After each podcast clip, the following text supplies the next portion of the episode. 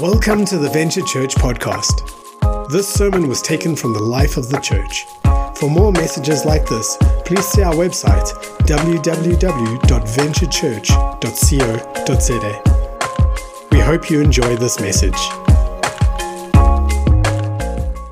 Amen. I uh, was getting ready to come up here and I realized that my pockets were full of rubbish.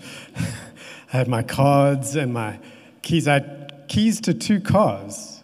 I mean, this is not like a preacher brag. This is like, flip, I forgot the keys in my, in like, in my car. And I just, I think often we, when we come to church, we don't realize that we carry stuff, like when we get here. And so when we come to be lighter and be, yeah, in order to come into his presence. Um, there was a sense, and uh, I wrote this down. I wrote marinating chickens. Uh, there, there's a sense that, uh, that this morning God has started something in terms of marina- marination. Don't even know if that's a word. A chicken is notoriously tough unless you marinate it. And unless we marinate in the presence of the Lord, our hearts can end up being becoming tough can end up being not as tender as the Lord would like. And so I'd encourage us to try to create time where we can marinate in the Lord's presence, where we can spend time in Him, absorbing His delicious juices so that we can be tender for the work that He has called us to. A hard hearted Christian is not what God has called us to and not what God has called us to this year. The world needs us to be soft hearted. Amen. Amen. So that, that's me warming up. Colossians 3, verse 1 to 4. It's our vision verse for the year. This is what we're focusing on. This is what the Lord has spoken to us out of, and what we will continue to keep in the forefront of our minds as we live it up, as we look to Him this year.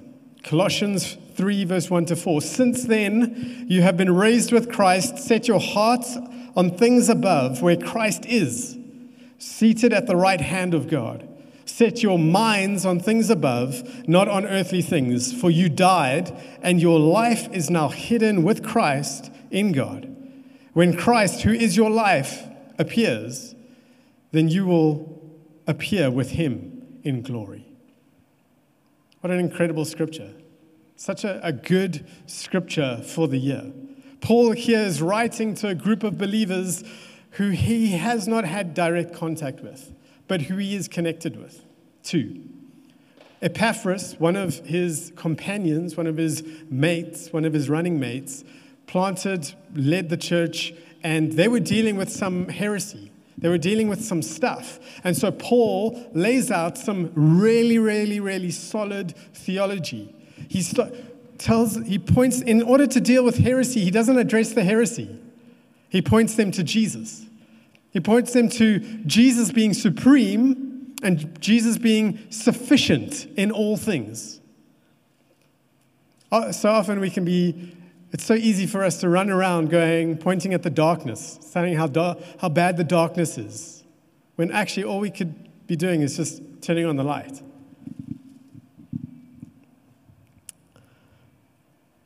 This point, Colossians 3, is the point of pivot in the book. It's when he moves from, from deep theological truths into practical living. In Romans and Ephesians, it's the therefore phrase. And in Colossians, he says, Since then you have been raised with Christ. The New Living Translation says, Since you have a new life in Christ, now start to live like this. In other words, because of all that has come before, because you have a new life in Christ, because you have accepted Jesus as your Lord and Savior, because He is supreme in all things and is sufficient in all things, start to live differently. Start to think differently. The fruit of Jesus in our lives should be a new, differently lived life. And guess what? That's the kind of life we want to look back on in 2023 and say, sure, in me. So, Paul here is talking to a group of believers. Paul is talking to a group of believers. The yous are plural. It's so easy for us in our modern individualistic culture to read the yous as me's, when actually it's julle. Check it out in your Afrikaans translation. It says julle. you. In other words, we have a new life in Jesus. We are to keep our sights, keep our hearts on the things above. We are supposed to be living it up together. A one person party is not a party. Wait, let that sink in a little. A one person party is not a party. You are not a one man wolf pack, despite what Alan says. We were never meant to live this Christian life alone. Our walk with Jesus is one of being with others, walking together into all that God has for us. Genesis 2, verse 18. Then the Lord God said, It is not good for man to be alone. I will make a helper who is just right for him. This is the first time that God says that something is not good, was when man was alone. He creates all throughout creation, every moment, every day, he's like, it is good, good, good. It, it's, it is so good, except when man is alone. Jesus, the God incarnate, the one who is all God, walking on earth, 100% God, 100% man, did he do it alone? no. He walked with others. He had 12 around him. He had a crowd, there was a crowd that followed, but there was 12 and there were 3. Even when he sends out the 72 in Luke 10, we see he doesn't send them out alone, he sends them out in twos. The only time that I can find that Jesus sends anyone out by themselves was when he sent Judas to betray him. Hmm. Together matters. Together matters. And together is God's way. And it's different. Sin separates, but Jesus unites. He brings together, He reconciles. We have to live, we have to swim upstream in this. We have to have our source in heaven if our new lives are going to look different this new life that we already have in Christ. We have to get a revelation, a fresh understanding of togetherness if we are going to be living it up. The light has to come on for us.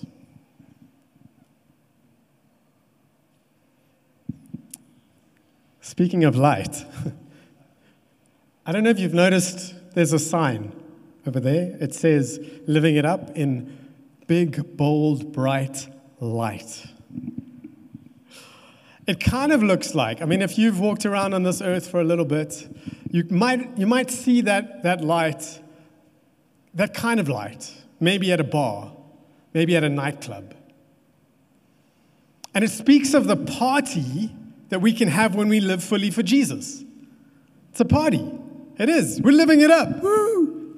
Yeah.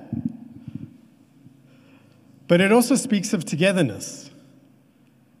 Because a one person party is still not a party. So I've, re- I've read the Bible and I've looked through it for parties, and uh, there are a couple.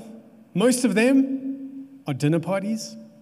Most of them are around food. Most of them are celebrations. There are festivals and things.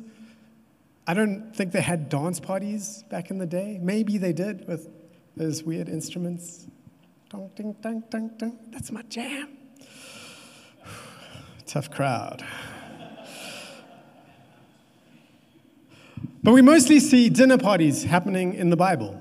We mostly see people gathering around, celebrating around food. And in fact, when we read the Bible, the dinner party that we are looking forward to is the, la- the Lamb's wedding feast, the wedding feast of the Lamb in Revelation. That's why we, ah, we're all being invited into this incredible dinner party. We look forward to that. In Psalm 23, the Lord is my shepherd. He protects us, He looks after us, he, He's with us. And guess what? He creates a banquet for us. All the foodies are like, yeah, in the presence of my enemies. When Jesus institutes the new covenant, it was not in the garden. It wasn't even on the mountain. It was at a dinner party. It was around the table. He was celebrating the Passover festival. There's one dinner party that I'd like to focus on, and that is uh, in Matthew 9, verse 9 to 13. This is when Matthew is being called. As Jesus was walking along, he saw a man named Matthew sitting at his tax collector's booth. Follow me and be my disciple, Jesus said to him. So Matthew got up and followed him. Later, Matthew invited Jesus and his disciples to his home as dinner guests, along with many tax collectors and other disreputable sinners. But when the Pharisees saw this, they asked his disciples, Why does your teacher eat with such scum? I always read that as like a mean girl. They like mean girls, these Pharisees. When Jesus heard this, he said, Healthy people don't need a doctor, sick people do. Then he added, Now go and learn what the meaning of this, the meaning of the scripture. I want you to show mercy, not offer sacrifices. For I've come to call not those who think they are righteous, but those who know they are sinners. The scripture he refers to is Hosea 6, verse 6. It says, I want you to show love, not offer sacrifices. This is God speaking to us. I want you to know me more than I want burnt offerings. What we think we're giving up for Jesus pales in compared in comparison to actually walking with him and having a relationship with him. He wants us to know him. Okay, so what does this new life of togetherness look like? It looks like three things church, community, and including others. This new life in Christ of togetherness looks like church, community, and being with others, including others, sorry. I mean, you have to be with them if you want to include them, so it's not wrong. Sure. Y'all, y'all are immune to my jokes this morning. Lord, help me. Help them, Lord. Church, we need a revelation and understanding of church. We need a revelation of church. The lights need to go on for us. The bride, the living stone, the stones. We are the temple of the Holy Spirit. We stand on the shoulders of giants. We are disciples who disciple so that the disciples that we've discipled can disciple. We grow in our gifts as we encourage others to walk and grow in theirs. Dudley Daniel said this It is more important what you get saved into than what you got saved out of. And it, too often, we so glorify the past. The past gets like this misty, oh, used to be so good. And we forget the glory of what we are a part of now. The church is glorious. 1 Peter 2, verse 4 to 5. Peter is speaking about Jesus. He says, As you come to him, Jesus, the living stone, rejected by humans but chosen by God and precious to him, you also, like living stones, are being built into a spiritual house to be a holy priesthood, offering spiritual sacrifices acceptable to God through Jesus Christ. We are living stones.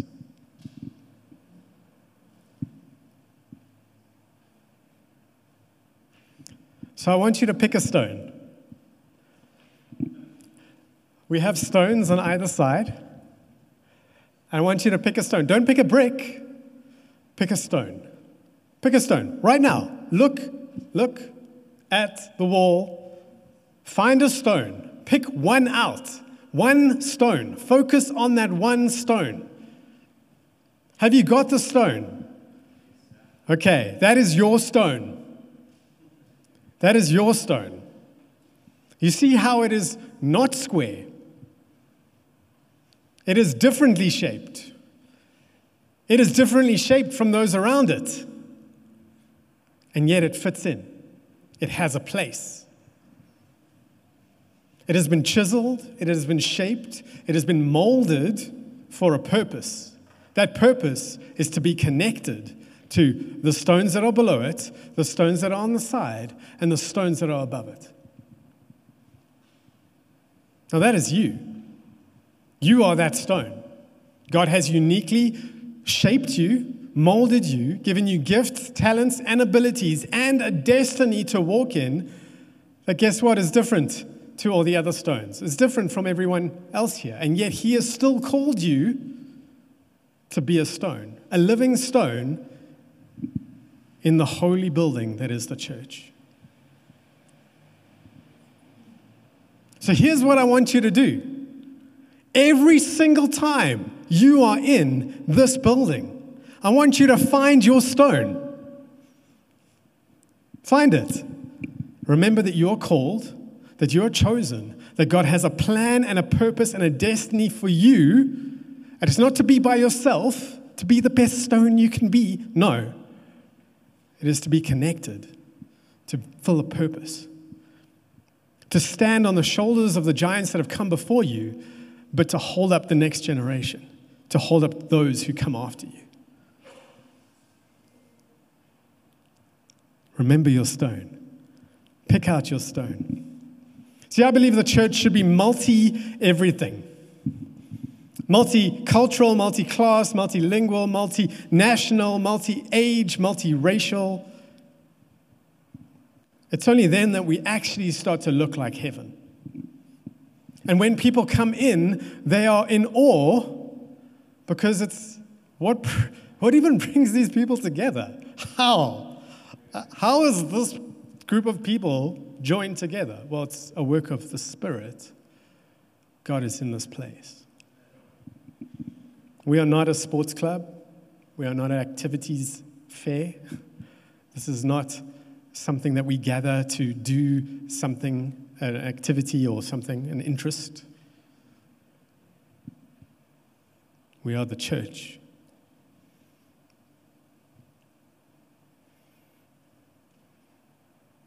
If church is who we are and what we are called to, then community is how we need to live this thing out.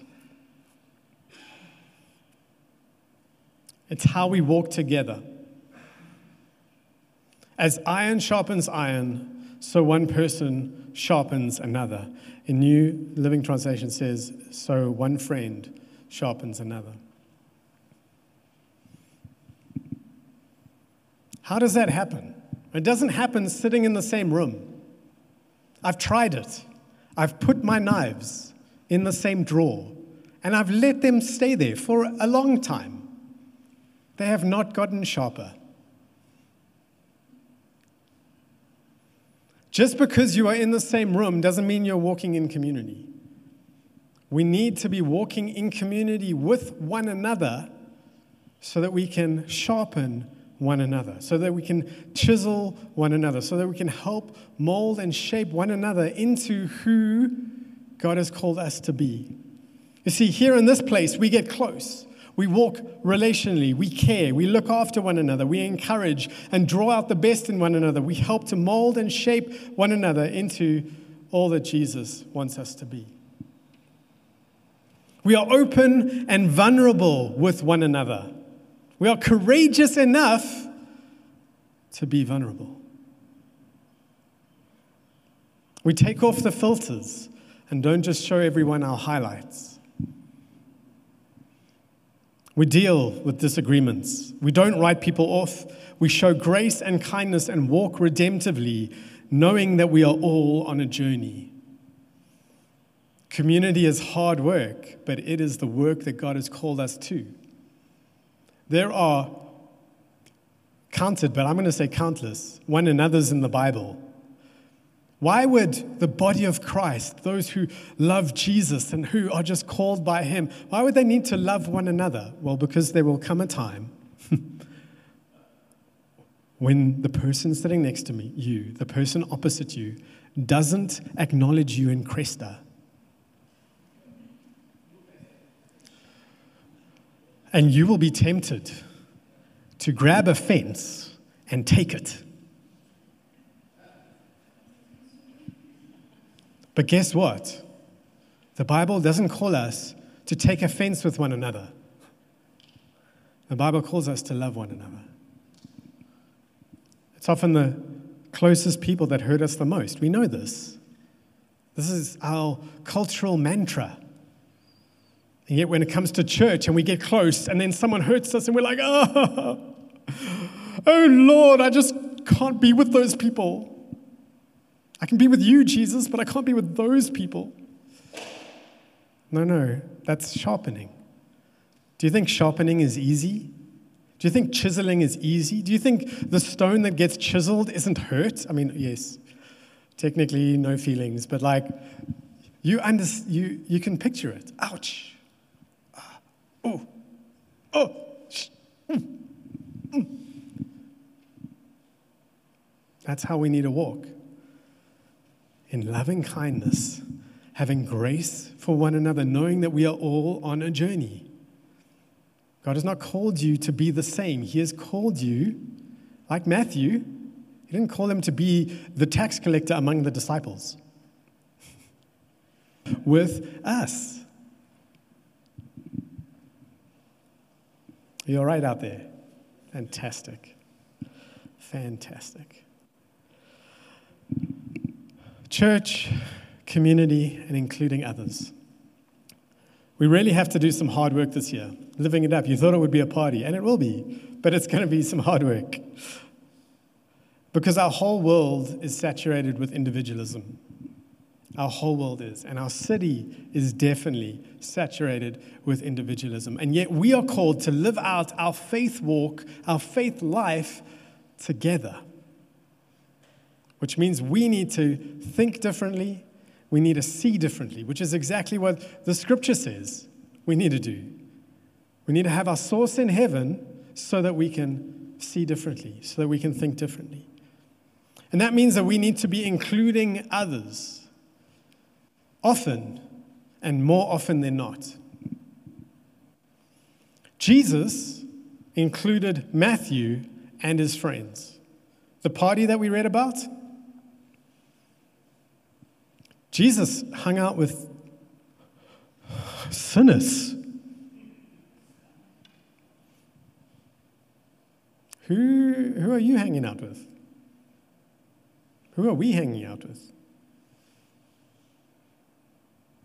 Wouldn't this place feel, wouldn't Venture Church, this place, feel different if we had the same kind of prophetic insight that Jesus had, seeing who others could be, and not only through our cultural biases and our filters? Lord, help us. Someone saw something in us Lord, give us those eyes to see all that someone else could be in your kingdom. So, Maureen's word was so good about the work that he started in us. He'll bring to completion. We need to know that God is going to complete it with us, but we also need to see others. Because it's not just, I, I love you guys. What if we included and invited others? What if we included and invited our friends, co workers, our neighbors to community gatherings, to dinners, to braais, to, to church, to connect group? Oh, no, that's not for them. They're not like that. Well, never say someone's no for them, but also trust that God would work in their lives. See, He does the work, right? We don't do the work, we sow the seeds. He does the work, He does the growing. So, what's wrong with an invite? What's wrong with including someone? Hey, yeah, we're watching the F1, it's starting soon. Why don't you come around? Cool, yeah, can I bring a beer? Yeah, sure, cool. Come on, let's hang out, let's connect. See, when I, as, I, as I've read the, the Gospels, I don't see that the disciples were Christians and then they were called by Jesus. What I see is people who were called by Jesus who went on a journey of faith with him, and as he revealed himself to them, they started to believe. Too often we think, oh no, they're not Christian, they won't come to this. But Jesus called the disciples who didn't believe into, and walked with them into a place where they did believe. And do you know what Christian means? Little Christ little Jesus. How should we walk? Well, like Jesus. We should be including others in our lives, showing them Jesus, walking with them so that they get to the point where they, they believe.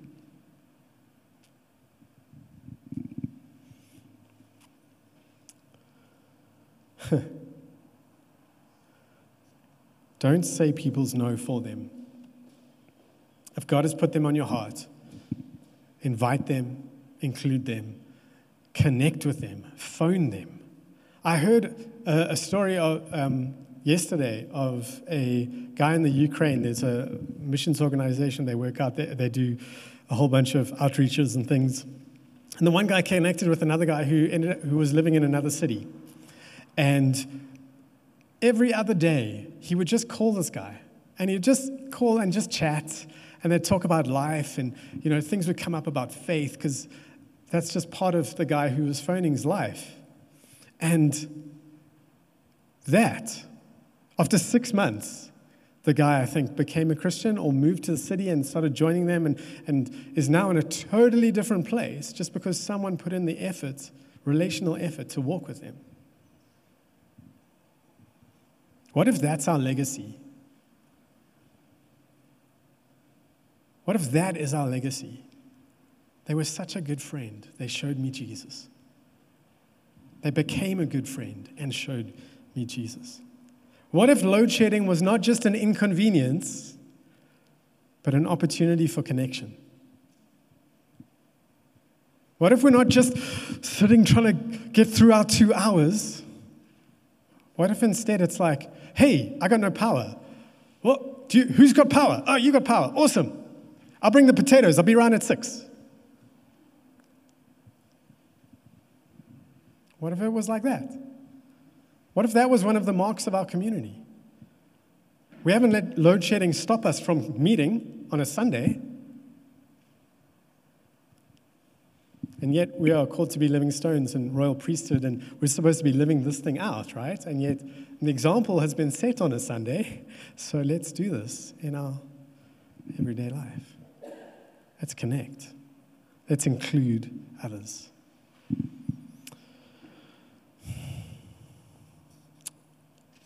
Another 15 minutes. Let's be believers who love His church, who walk closely with His people, and who include others whenever we can. Let's be living it up together this year Colossians 3, verse 1 to 2 in the message says, If you're serious about living this new resurrection life with Christ, act like it. Pursue the things which Christ presides. Don't shuffle along, eyes to the ground, absorbed with everything that's right in front of you. It's so easy for our eyes to be on the things right in front of us. That's why we need to look up. That's why we need our, our, our hearts, our minds, our sights need to be on things above. Look up and be alert to what is going on around Christ. That's where the action is. See things from his perspective.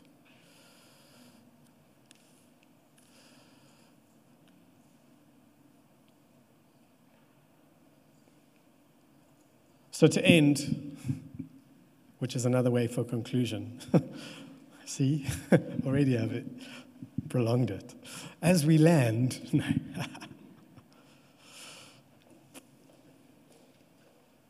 when during our pre pre vision prayer, uh, when we were fasting and praying, there was a thought that dropped in my heart, and that was the, the, the quote from one of the famous quotes from the, uh, Franklin Oh, it's, no, it's not Franklin Roosevelt. It's Theodore Roosevelt. Theodore Franklin, I don't know. From Roosevelt.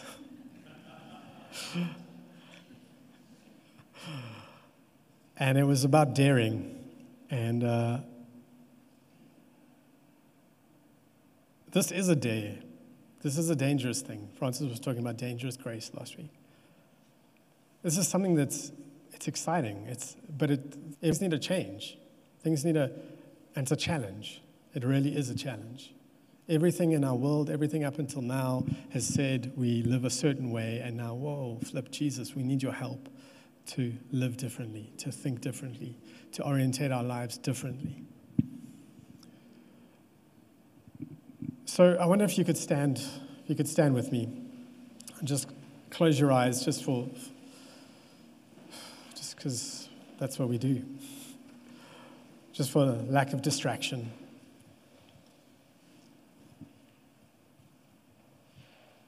I'm just going to read this quote. I trust that God would start to stir something in you to dare this year, stir something in you to step out this year, stir something in you to, to live it up differently this year. It is not the critic who counts, not the man who points out how the strong man stumbles, or where the doer of deeds could have done better.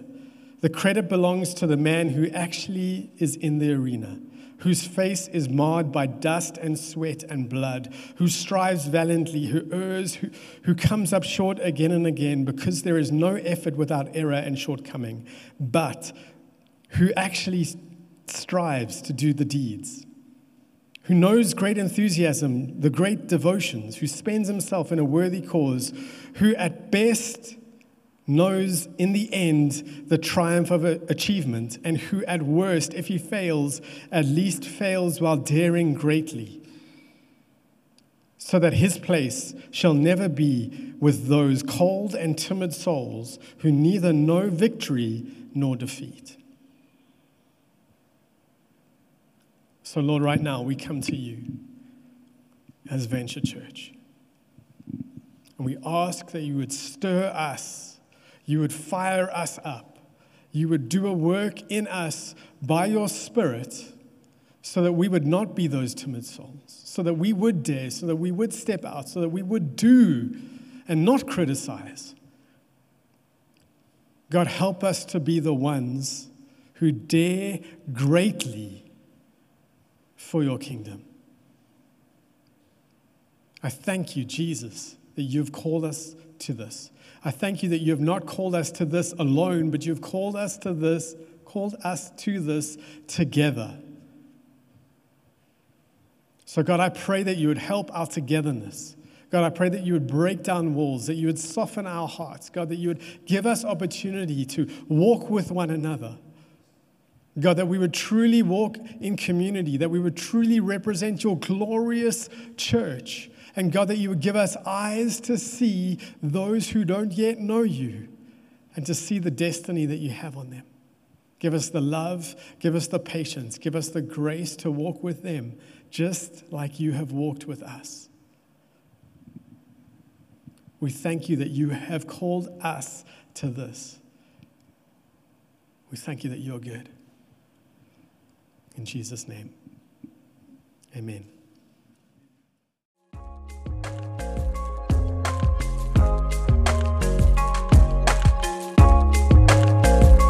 Thank you for listening to this sermon.